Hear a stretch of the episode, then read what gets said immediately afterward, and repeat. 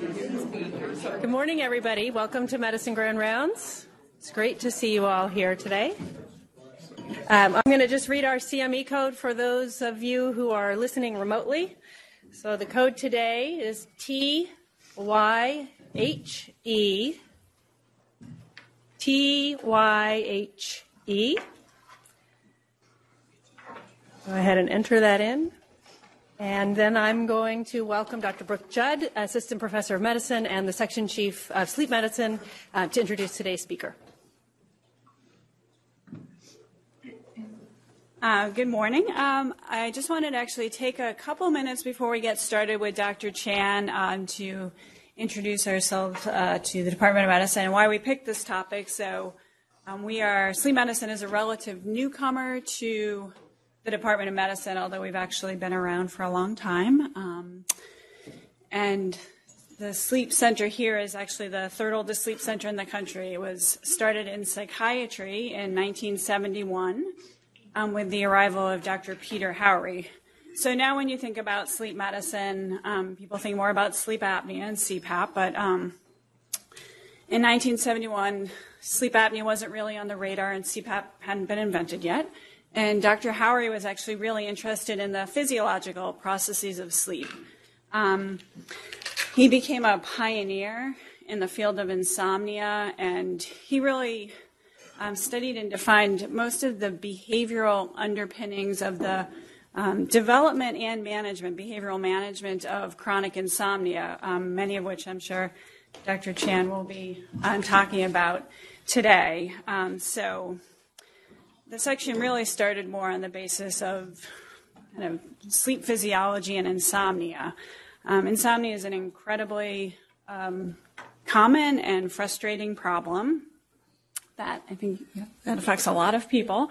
Um, it tends to be insidious. It gets pushed to the side because there may be more acute medical issues or psychiatric issues that are being evaluated and managed, but um, it can have significant long-term impacts. It has significant effects on quality of life.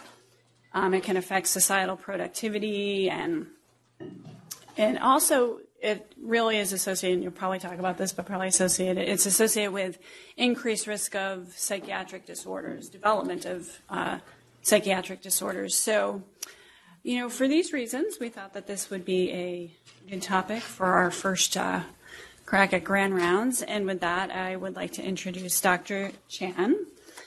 Now I do have to read. Um, so uh, Dr. Wai Sze Chan is uh, an assistant professor in the Department of Psychiatry uh, here at Dartmouth Hitchcock and Geisel, joining here last year. She graduated from the clinical psychology program at Indiana University in 2015 and completed a postdoctoral fellowship specializing in behavioral sleep medicine at the University of Missouri. Uh, Dr. Chan is actively involved in the Society of Behavioral Medicine and is a member of the Scientific Advisory Committee. Dr. Chan specializes in treating insomnia. She also conducts research in the areas of sleep and obesity.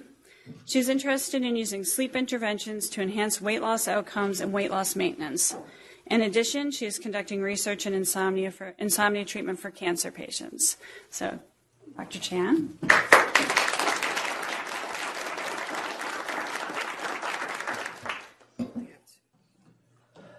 Thanks for the introduction and also a little bit on the history of the sleep medicine.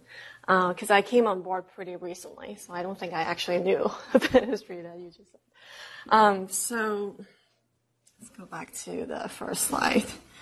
Um, okay, so um, here are the objectives today. I'll talk a little bit about the research um, uh, for you know in insomnia treatments, especially CBTI, um, so that leaving this presentation, you would know better the scientific basis of CBTI. Uh, CBTI. I'll talk a little bit more about you know what is really you know CBTI, what are the clinical strategies we use, so that um, you would know better and be able to explain to your patients what CBTI is. Um, and leaving this pre- presentation, you uh, would also be able to identify patients who would benefit from um, CBTI and make a referral for CBTI services. Um, so first of all, um, insomnia is defined by uh, the difficulty of um, initiating sleep or maintaining sleep, um, or just waking up too early consistently. Um, it has to be present for at least three times a week to be considered an insomnia symptom. Um, and it has to occur despite having the opportunity to sleep or the circumstance to sleep. Um, so often when I do a presentation in insomnia, a lot of people, you know, come to me and say, "I think I have insomnia." So uh, if you don't you don't sleep well or you sleep very little because you are a medical student or a resident, uh, that's not insomnia. It's just it's just life. So. Um, and it has to be associated with daytime impairments and distress. So often, if a patient complains about their sleep, that's you know a significant um, clinical level of distress, and it can occur independently, or can be um, you know uh, caused by another illness.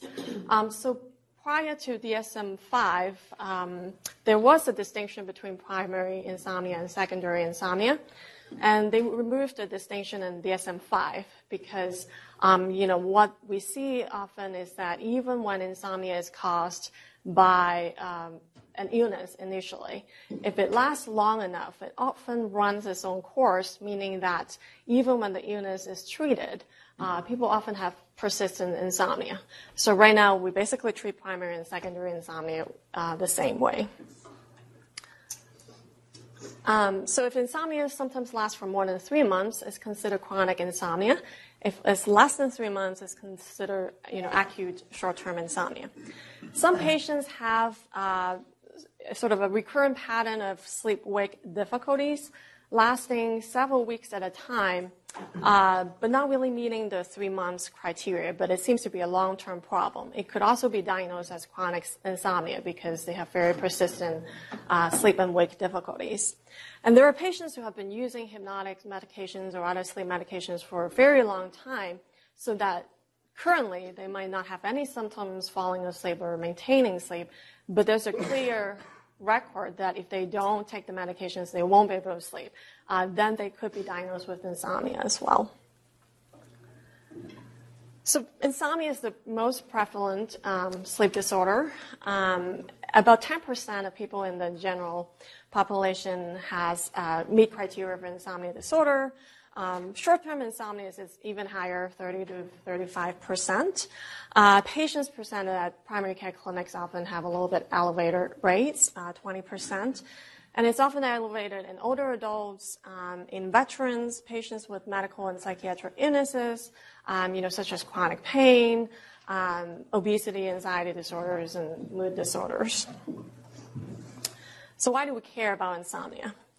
So insomnia is estimated to cost 3 billion to $14 billion each year on just for direct treatment costs.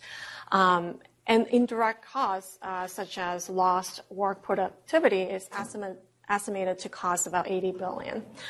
Um, people with insomnia often experience fatigue, poor cognitive functioning, uh, mood disturbances, and other interference with their functioning. And often it's, uh, in some studies, it's been found to be a stronger predictor of suicidality um, than depression and, and um, depressed mood and hope, hopelessness. Insomnia and anxiety are the strongest predictor of initiation of uh, the use of benz- benzodiazepines and long-term abuse of benzodiazepines. So there are three categories of treatment for insomnia. One is psychological treatments, which is often CBTI, which we will talk a lot about today. Uh, some people do more briefer, just behavioral part of the treatment, um, which has been shown to be, you know, pretty effective as well. Um, another category, which is actually still the most commonly used treatment, is uh, pharmacological treatments. Um, often is, uh, you know, either benzos or non-benzo hypnotics, or off-label use of antidepressants, antihistamines.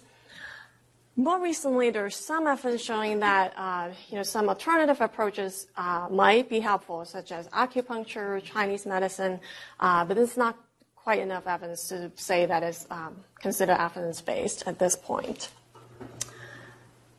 So, according to the most recent uh, clinical guideline from the American um, College of Physicians, uh, they recommend that all adult patients receiving CBTI as the initial treatment for chronic insomnia disorder. And it's considered a strong recommendation based on uh, moderate quality of um, evidence. And this is based on a, a comprehensive meta-analysis of 60 um, randomized control trials. Um, then the second re- recommendation they have is that uh, clinicians uh, should use a shared decision-making approach, including a discussion of the benefits, harms, and costs of short-term use of medications to decide whether to add pharmacological therapy um, in adults who have chronic insomnia, and CBTI alone isn't helpful. So CBTI is recommended to be used first before considerations of medications. And often medications uh, have only been shown to be effective for the short term. Um, and here's a hallmark study by Charles Morin's group um, in, a, in, in, a Canadian population comparing um, the effectiveness of CBTI and pharmacotherapy. Um, I think this one they used benzo for the pharmacotherapy, and they found that CBTI alone actually works the best um, over time, uh, you know, even more effective than if you were to add medicine, medications to it. In a more recent study done by the same group in 2009, so you might not be able to see it very clearly, but um, so they did something differently. So they tried to compare CBTI alone. If you um, look at, oops, I'm trying to use the light. Get back to, um. Okay, so let's do it again. Okay, so I gave up on that. Um, so CBTI alone, uh, comparing to CBTI plus Ambien, but they look at uh, comparing discontinuing uh, Ambien versus continuing Ambien after the first six weeks. And what they found is if you add Ambien in the acute phase of treatment together with CBTI, it seems to achieve a bigger effect only if you discontinue it after uh, you know, the short-term period. If you continue to use Ambien for the long term, it seems to, uh, to be associated with um, you know, not as uh, favorable outcomes. Um, so there are not a whole lot of studies really comparing uh, med- medications and CBTI, but based on the most comprehensive review, um, they still find that um, CBTI is superior uh, compared to you know, either benzo or non-benzo uh, medications in the long run. And even though we know that CBTI works the best for insomnia and it is recommended as the first treatment, there still continue very high rates of use of um, you know, benzos or non-benzo hypnotics for insomnia. And it's you know, caused by a number of factors, and um, a lot of it you know, could be due to knowledge. Um, uh, such as you know familiarity with CBTI, like clinicians are they familiar with CBTI? Do they understand the effectiveness of it? Um, and also how to sell CBTI to patients. And so today we'll spend some time talking about, you know, what CBTI is and how you can sell it to your patients, because often patients' uh, preference is a key factor in whether they, they would, you know, accept a referral or they go see a CBTI provider. And often, for a lot of cases, access to CBTI providers is a key factor. Not a whole lot of people are uh, really trained in doing CBTI, um, especially in sort of a more rural area. And another good thing about CBTI is that it's effective for treating insomnia in patients who have been using hypnotics for a long time. And, um, you know, often more recently I get, you know, some referrals, uh, patients who have been using Ambien or other medications for a very long time, for 20 years. And it's really hard to tell them, you know, just, you know, start tapering off or, you know, discontinue it.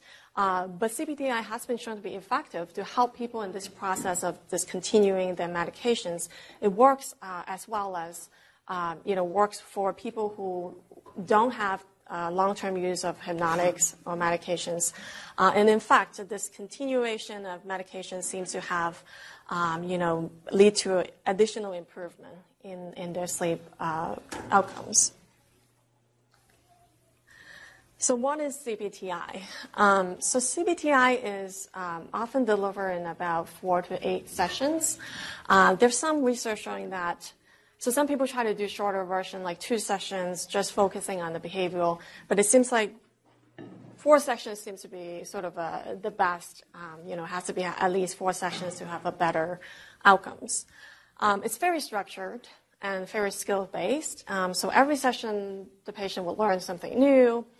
And also the key is that it's uh, very individually tailored.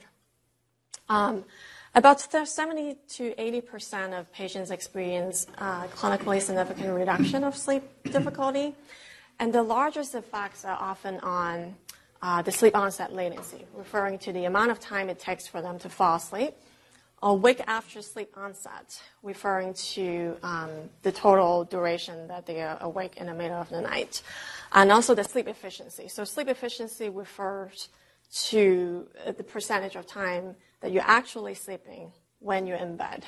And that often is the initial target of, of CBTI. Um, sometimes patients coming in, they often say, you know, I need to sleep more. But often what I tell them is there's no direct way for me to increase your sleep duration, except if you get some sedatives. Um, but CBTI really works uh, in you know helping people kind of retrain their body to be uh, you know efficient in sleeping, so that when they get to bed, they can you know hit the pillow, they fall asleep, and they stay asleep most of the night. And once they become efficient, then um, you know we can slowly expand the sleep window to increase sleep duration if that's what's needed.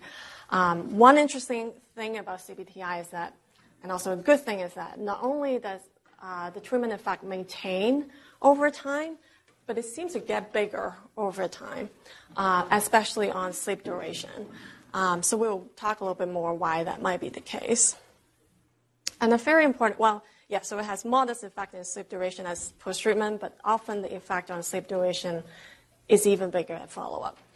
Um, CBTI is not just about sleep hygiene, so I think that's very important because a lot of people heard of sleep hygiene or you know, patients, if they have years of insomnia, they probably looked online and, you know, read all those about sleep hygiene. And they always say, you know, I try everything, it doesn't work. Um, so CBTI isn't just about sleep hygiene. So CBTI is based on um, the behavioral model of insomnia developed by uh, Spielman in the 1980s. Um, so in this model, insomnia is um, uh, developed in a progression, uh, you know, as a result of a combination of uh, what we call predisposing factors, precipitating factors, and perpetuating factors. So often predisposing factors are things like, you know, genetics or, you know, just more general high anxiety sensitivity, or people who have a past, um, you know, history of shift work seem to have a greater chance of developing insomnia in the future. And having predisposing factors don't necessarily lead, lead to insomnia until they sort of experience a precipitating event that trigger some acute sleep disturbances, such as increased stress, uh, change of environment, life transitions, or illnesses. Um, a pretty common thing I see in my patients is, especially in older adults, is that they start to have insomnia once they retire. And it's often because you know, they feel so excited about retiring that I never need to wake up again, like at a certain time. and then that's when problems come in, and they try to, you know, sleep as much as they want, you know, not have a regular wake time, uh, and then they start to not be able to sleep. And so we once in a while have sleep disturbances, even though, uh, even for people without insomnia. But it often develops into chronic insomnia only if you engage in some compensatory uh, behavior. So trying to compensate for the sleep loss often leads to more problems in the long run.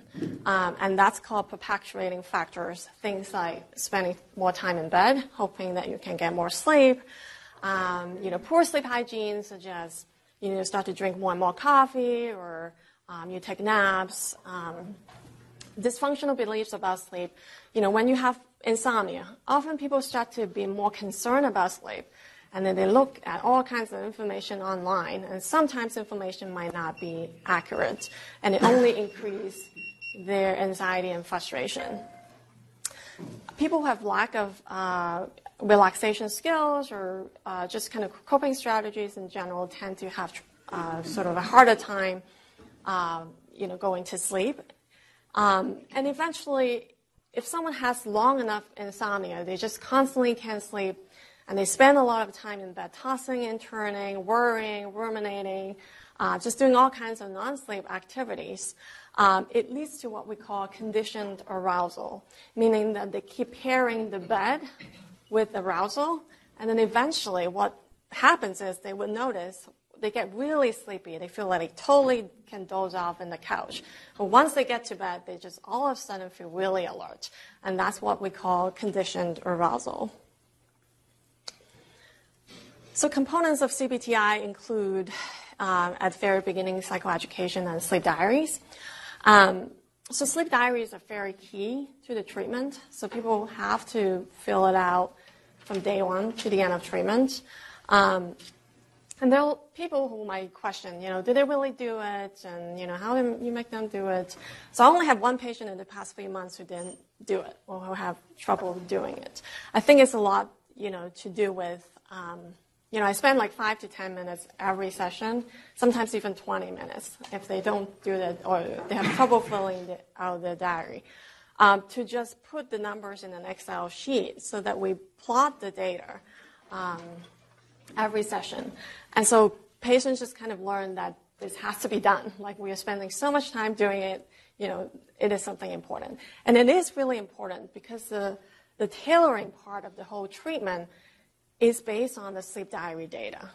So unlike, you know, more, you know, sleep hygiene is part of CBTI, but the key is really tailoring a sleep schedule for them. And that totally depends on the current sleep needs and current sleep pattern. And so the diary is necessary um, for, for the, um, you know, optimal, uh, you know, effectiveness of CBTI. And CBTI also includes sleep restrictions, stimulus control, sleep hygiene, relaxation, and cognitive re- restructuring. And we'll talk a little bit more. Um, so it always begins with just explaining to patients a little bit more about, uh, you know, what normal sleep is, how is sleep regulated.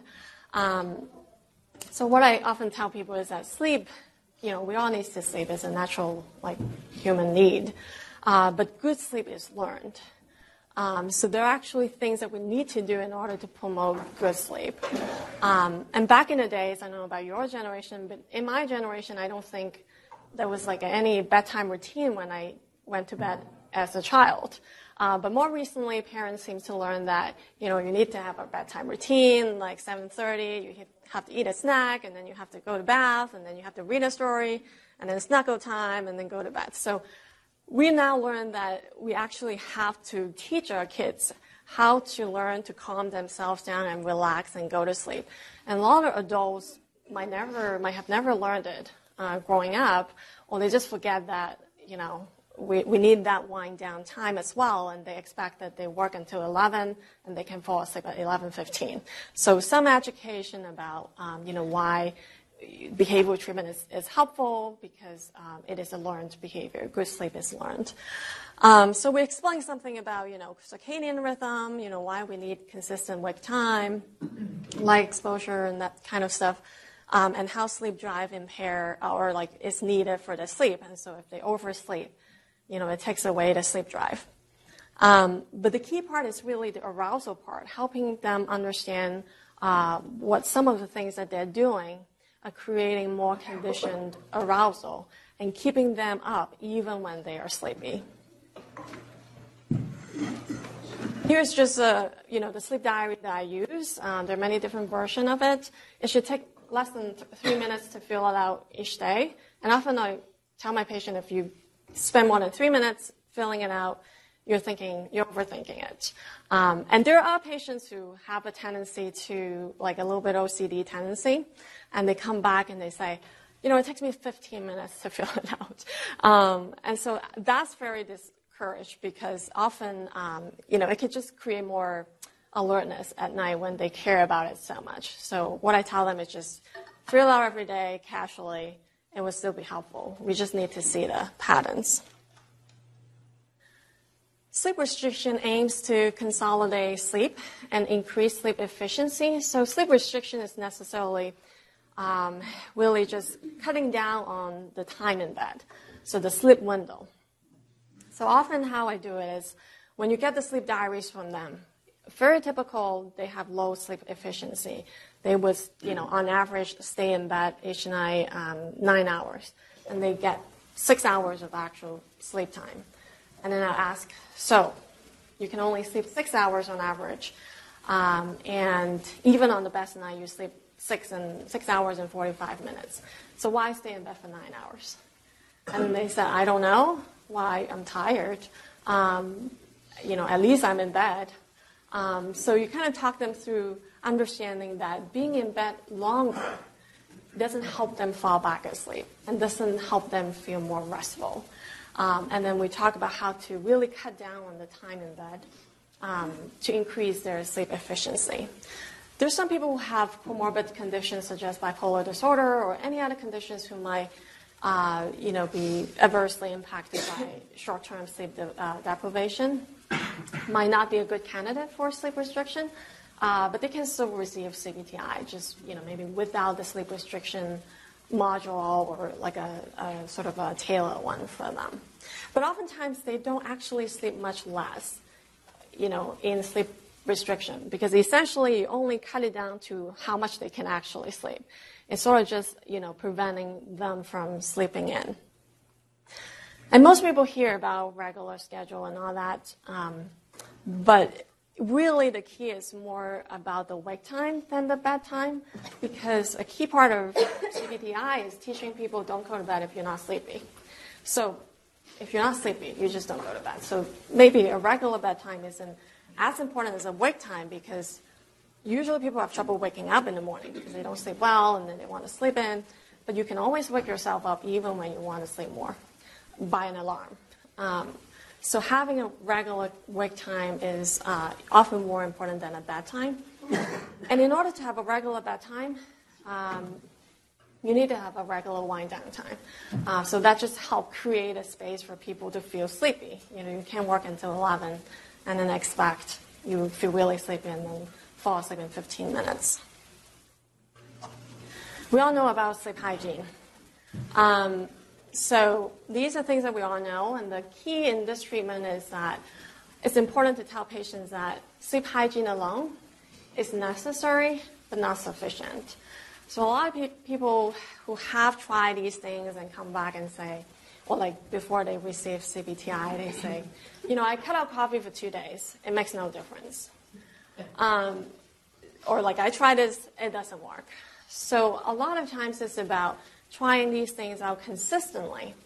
Um, especially if you think about the component of conditioned arousal, um, is that even if you remove all the, you know, sort of uh, sleep interfering activities or behavior, the conditioned arousal took time to build and it takes time to be reconditioned. Um, so often I tell people you have to do it for consistently at least two weeks. Um, and sometimes doing it don't make, uh, doesn't make a significant difference yet until you do five things.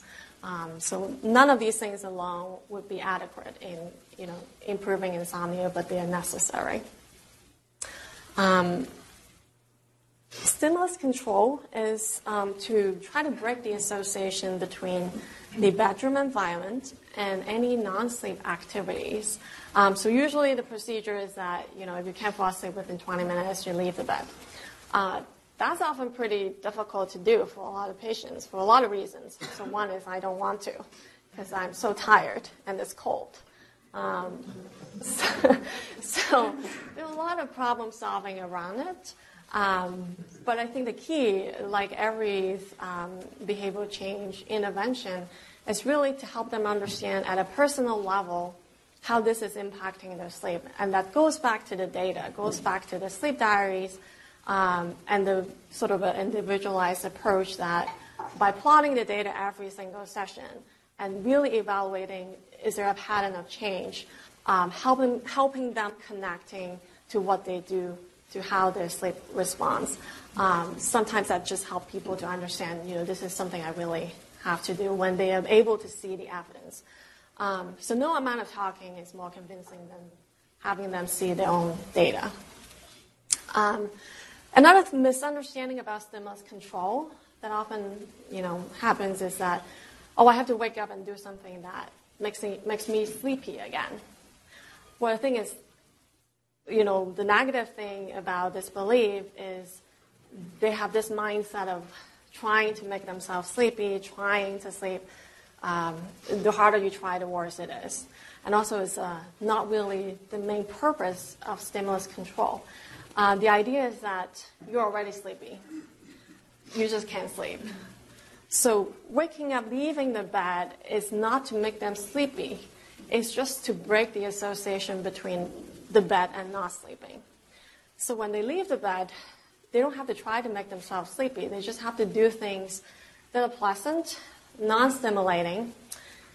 And why is it a better chance? Well, in addition to breaking the association between bed and you know, any frustration and non sleep activities, it's also that um, when you can do nothing in bed, you lie down, your mind, you know, you just have nothing to occupy yourself. There's just a greater chance that you're going to ruminate about what happened today or what's going to happen tomorrow or anything else. But when you get out of bed, you can read a book, you can do something that actually get your mind off. Um, so that's a you know benefit of uh, reducing you know sort of constant worry or rumination about things that only keep them awake. And relaxation often, just let me check the time. Uh, relaxation often is uh, sort of consider, uh, well, actually, sleep restrictions, stimulus control, and tailoring the sleep schedule are usually the most effective parts of the treatment. Uh, relaxation tends to work for some people, not really as helpful for others. Um, often it's more helpful for people who have a lot of trouble relaxing, just a lot of high anxiety or um, just having trouble winding down. So we practice these in sessions, and there are a bunch of relaxation apps people can use as well. Um, in terms of anxiety, sometimes uh, there are a lot of behavioral strategies to reduce them, you know, especially bedtime anxiety, such as you know, set up worry times. If you tend to worry, maybe schedule a time 5 p.m. and you know, write a list and worry the heck out of it, five to six, and, and just don't think about it, uh, you know, when you're in bed. Oh, or when you're in bed, when you think about it, write it down and, you know, tell yourself that I can worry about it tomorrow at five. Um, sometimes it helps. Um, and writing down worries sometimes help too. So practicing mindfulness help as well um, for some people, especially when they feel like, you know, what if in the first 20 minutes I haven't, you know, I don't have to leave the bed yet? What should I do? Um, so pay attention to the breathing or just the senses. Uh, sometimes just help them get back to sleep because you prevent them from going off and think about all kinds of things.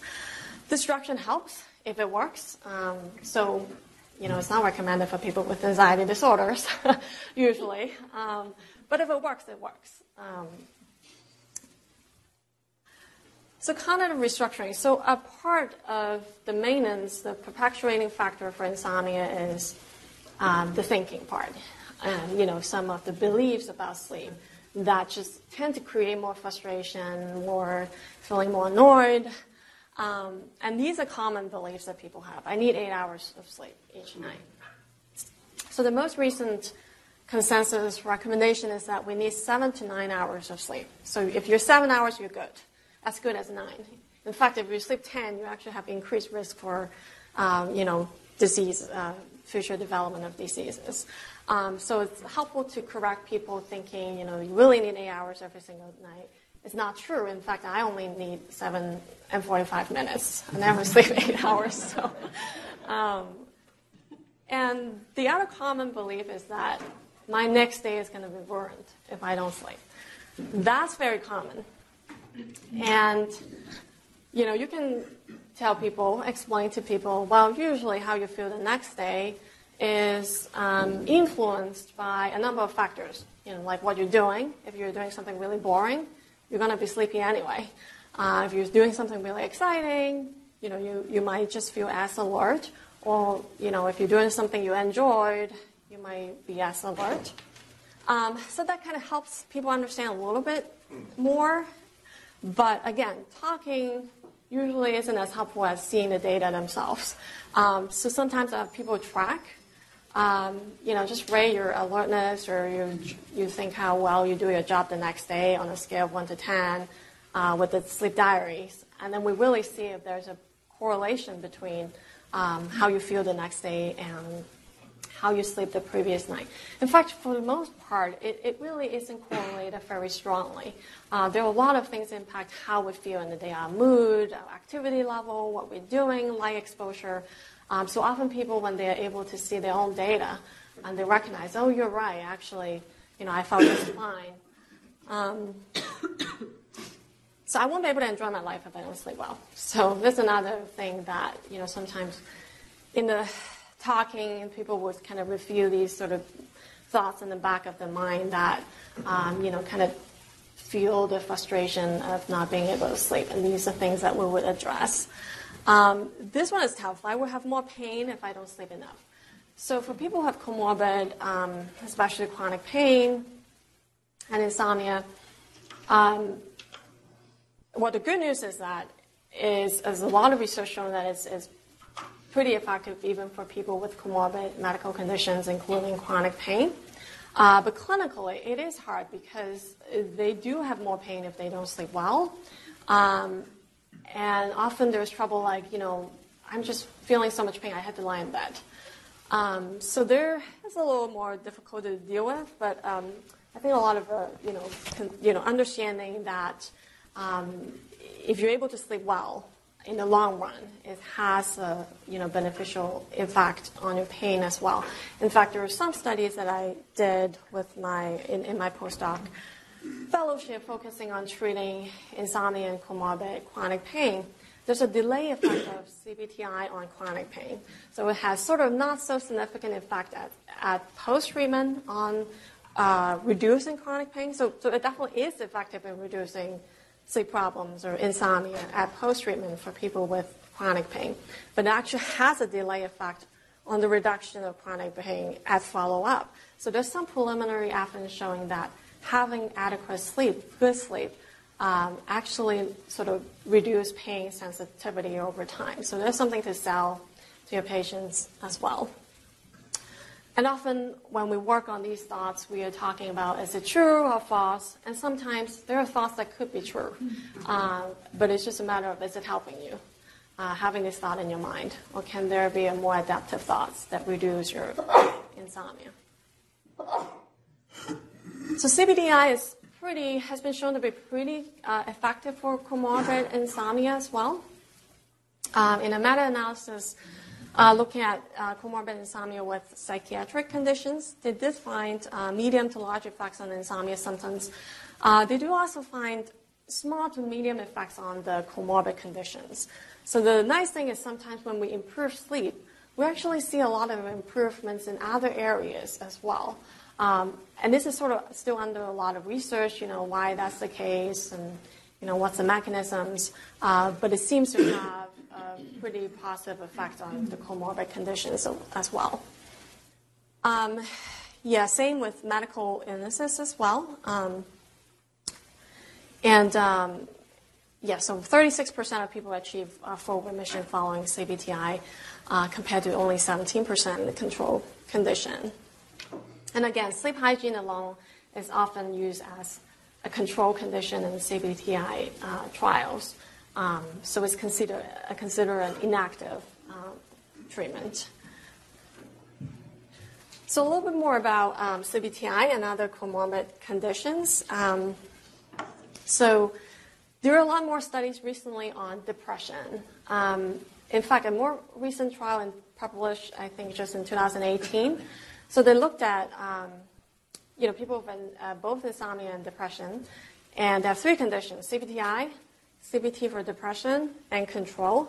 And what they found is that in the um, uh, CBTI and the CBT for depression group, they have equivalent improvement in depression uh, compared to control. And the CBTI group has superior improvements in sleep. So, in some way, just improving people's sleep seems to alleviate the depression. as much as if we just do a CBT focus on depression.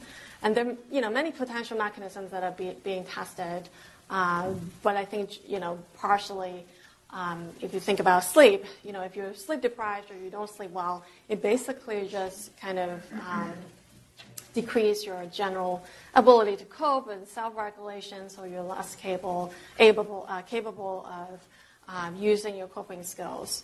Um, the other area is obesity. That's actually my research areas, um, and there's some research showing that um, well, there's a lot of research showing that sleep is linked to obesity. If you don't sleep well, you tend to have a greater likelihood of being obese in the future.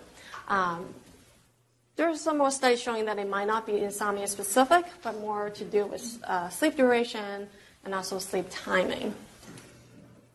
And then chronic pain is another thing I just mentioned. There's some experimental evidence showing that uh, sleep deprivation can increase pain sensitivity. So there are more trials now trying to look at can we improve sleep to improve chronic pain. And so, how to sell CBTI? So I got a list of things that you can tell your patients. Um, so tell them it works with 70 to 80 percent of people. Um, so they might say, well, maybe I'm the 20 percent. Um, but you can say, you know, this is the first line treatment. So meaning that if you haven't got it, it's your best bet. You need to try it first. Um, and then the benefits maintain even after treatment. And the nice thing is it might even get better over time. And it gets back the, to the conditioned arousal. You know, when they remove all of the things that they're doing that are preventing them to sleep well, they improve significantly. But if they continue doing that, it's, you know, the conditioned arousal really slowly get removed, and they get a much, you know, even bigger effects at follow-up. So that's a very nice thing to tell your patients. The effects maintain even after you stop it. And explain to them it's not just sleep hygiene. A lot of patients have the sort of misconception that, oh, it's just sleep hygiene. I've done all of that. It doesn't work. Um, so explain to them it's way more than that. It's very individualized. Um, and it's really, uh, you know, individualized for you particularly. It's not just some generic um, sleep hygiene. Um, it also works for people who have chronic pain or other medical and psychiatric illnesses. It's very important because I do have a lot of patients who you know, well, they're willing to come in to see me, but they would say, you know, I don't know if I can do this. I have chronic pain. You know, if I don't do this, I'm going to have a lot of pain. Um, so it's helpful for you to explain to patients. It's been shown to be as, you know, quite effective, even for people who have these uh, comorbid conditions and illnesses. And the, the plus side is also sometimes it could even improve your comorbid conditions. And then I would like to take a few minutes to sort of uh, explain how you can make a referral for CBTI. Uh, so my colleagues uh, put together a few slides, um, you know, for us to introduce our psychological services uh, in the Department of Psychiatry. So a little explanation. So I do a lot of insomnia cases, and the sleep medicine clinic, uh, you know, focus on sleep apnea and other sleep disorders. And we are sort of somewhat, lo- you know, located in two different um, uh, clinics, although I'm in a sleep medicine clinic like half day a, week or so. Um, but typically, if you have a patient, you're pretty clear that it's a lot about insomnia, you know, not being able to fall back asleep, um, you know, not much risk for sleep apnea, you know, no snoring and, and all that. You might just, you can directly just refer to me under psychiatry. If you have questions about, oh, it might have sleep apnea or might be insomnia, you can refer to the sleep medicine clinic. So under psychiatry, we have three uh, sort of categories of services, general psychiatry, neuropsychology, and clinical psychology. And the psychological services are under, you know, the psych- clinical psychology services, and we have three branches. Just a little introduction about the anxiety disorder services, because my colleague is right here, so I got to talk about this. Um, so the anxiety disorder service is led by Dr. Brady, uh, and there are services provided by psychologists, social workers, postdocs, and interns, um, and they provide short-term, time-limited, evidence-based interventions for pretty much all kinds of anxiety disorders. Um, com- common uh, presenting concerns of things like GAD, panic disorders, you know, social anxieties, specific phobia, and all these things that you see, PTSD, um, of health anxiety. And in order to make a referral, I don't know if everybody knows it, just to make sure everybody knows how to make a referral in EDH. Um, so you go to, I believe it's the Med and Order tab, and then you search, you, you kind of type in psychiatry or like referral, and then you um, search for psychiatry and identify anxiety disorder service uh, in the My Question or Request is uh, box. And ideally, if you could provide some preliminary information about the patients, uh, would be helpful uh, for, for us to triage them and schedule them with the right provider. Um, and they need to have a primary or substantial secondary anxiety disorder to receive treatment. Um, yeah, and they, you know, we can also do consultation and assessments. The behavioral medicine section is led by, the, uh, by Dr. Rotenberg, um, and we're also providing short-term and time-limited services, um, especially for patients who struggle to adjust their medical diagnosis and illness and struggling to make behavior changes to support their overall health and medical illness. And I'm under the behavioral medicine and specialize um, in behavioral sleep, and we have a specialization in chronic pain as well. Right now, we actually, uh, well, again, so search for psychiatry and uh, identify BMED service in the My Question and Request uh, box um, and provide some preliminary information if you can. Um, especially if you're looking for someone for CBTI, just write CBTI, and then people would know to schedule it with me. Um, right now, we don't have staff in the mood disorder session. So, all right, that's all I have.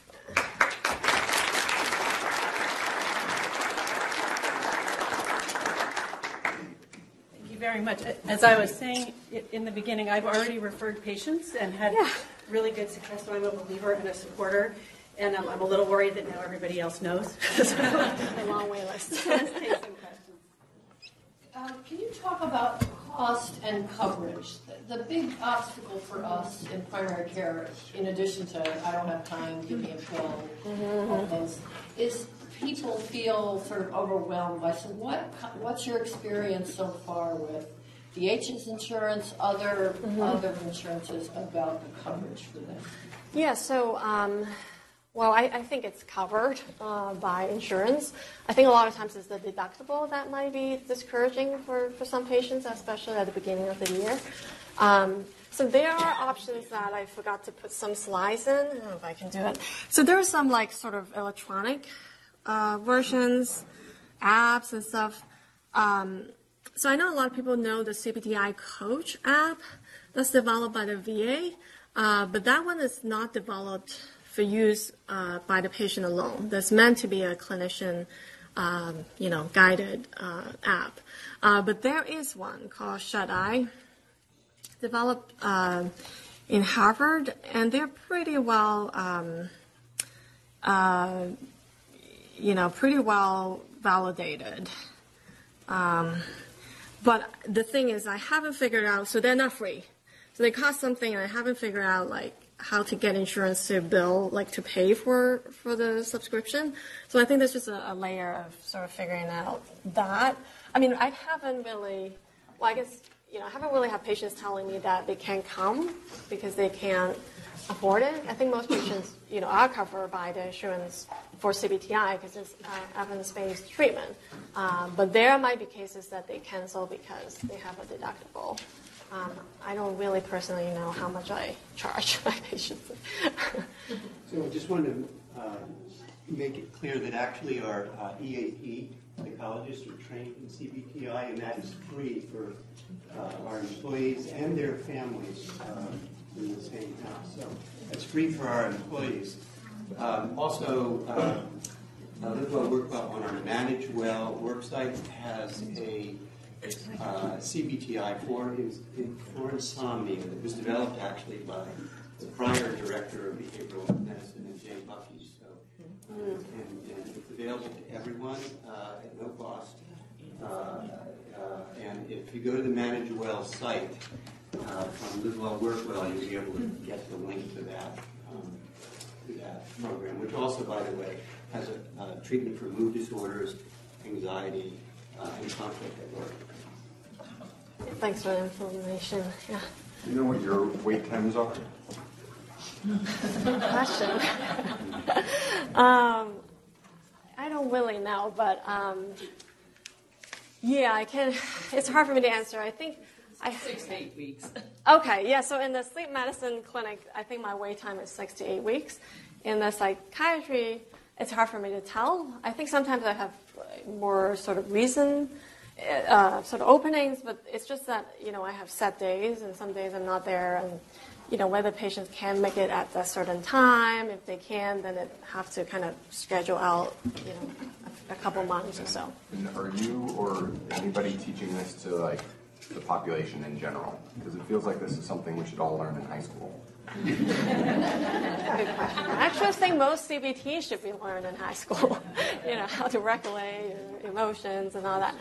Um, well, I, I think there are. So in the Society of Behavioral Sleep Medicine, uh, we do provide sort of some regular workshops. Um, but it's mostly for providers who want to learn how to deliver CBTI. Um, I think for, for just people, general people who need to have better sleep, um, you know, I think uh, you know, sort of general education might be helpful, just especially for preventing any insomnia. But often for people who have chronic insomnia for a while, it does take them to work with a, a specialist individually to to really treat the insomnia. Uh, but yeah, I, I, do agree with you that I think we should all have, a, you know, intro class in high school. Um, how about teaching it to primary care bound residents so that practicing physicians can um, have it as a skill set? Yeah, that's a great idea. I'm going to talk to Alan Green about it, and maybe I can use some of my time, you know, paid for by teaching, and I'm happy to. I, you know, I think there are courses, uh, maybe not. I'm not aware of any particular courses here, but um, or directed to primary care.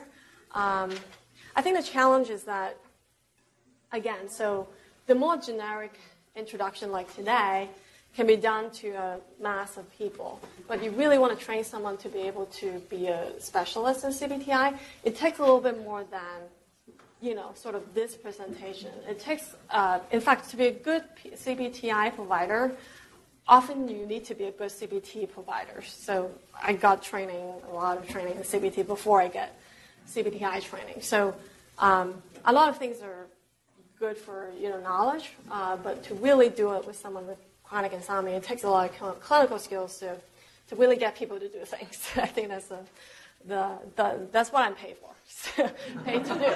That's why I have a job. It's like it, it's not easy for any simple behavioral change. In fact, I hope to go to the gym like three times a week since like maybe October. And there's a gym right here, and it's like, oh, I'm gonna go to the gym three times a week, and it hasn't happened yet for me. So any behavior change is difficult, and it does take a lot of training to work individually with someone um, if they have chronic insomnia.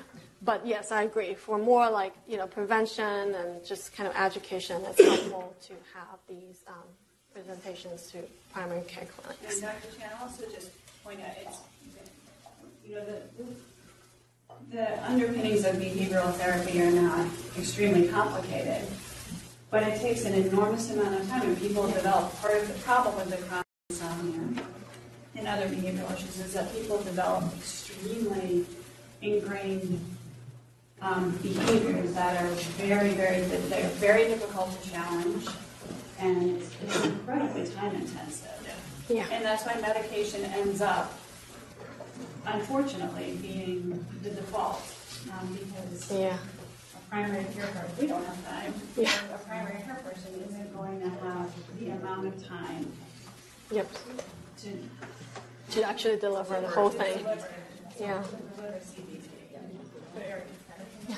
How long is the wind down time on average for most people that you? Yeah, it varies. Usually, I ask people start with um, two hours, um, especially with people with chronic insomnia. They just need a little longer. Uh, for me, I say one hour. So I think it's roughly, you know, I think an hour is probably. I mean, there's no solid like evidence comparing one hour, two hours, and all that. But I think an hour is roughly, you know, the minimum that you have to sort of cut off from all the stimulation and kind of prep for um, going to sleep. In, in terms of the sleep restriction, if you have somebody who's three hours and then they wake up from 1 a.m., do you just move those three hours somewhere else, or how, how do you do that? Without Yeah. your secrets anymore?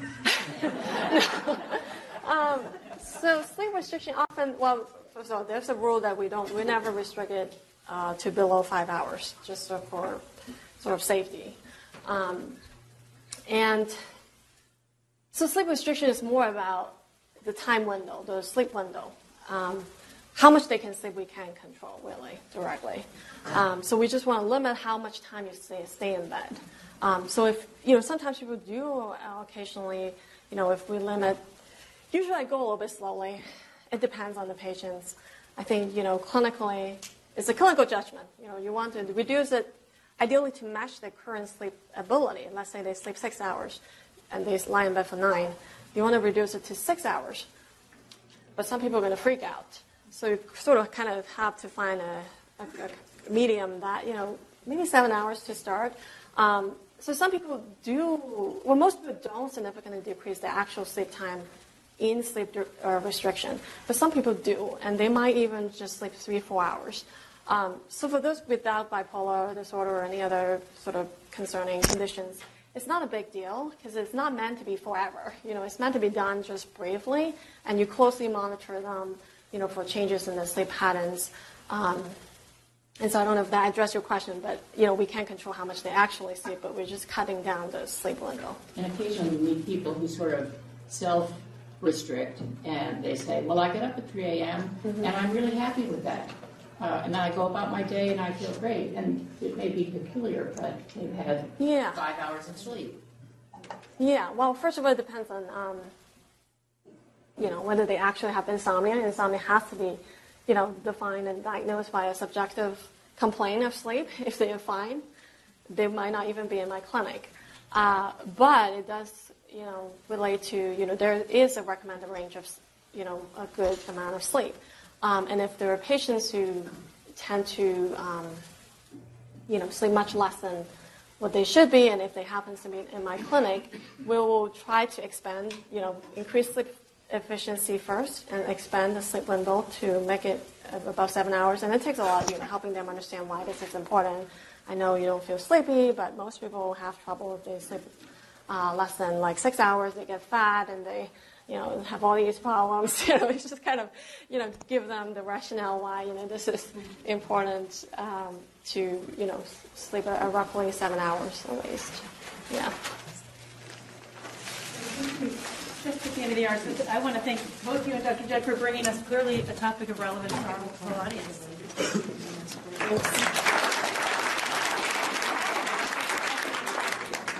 Yeah.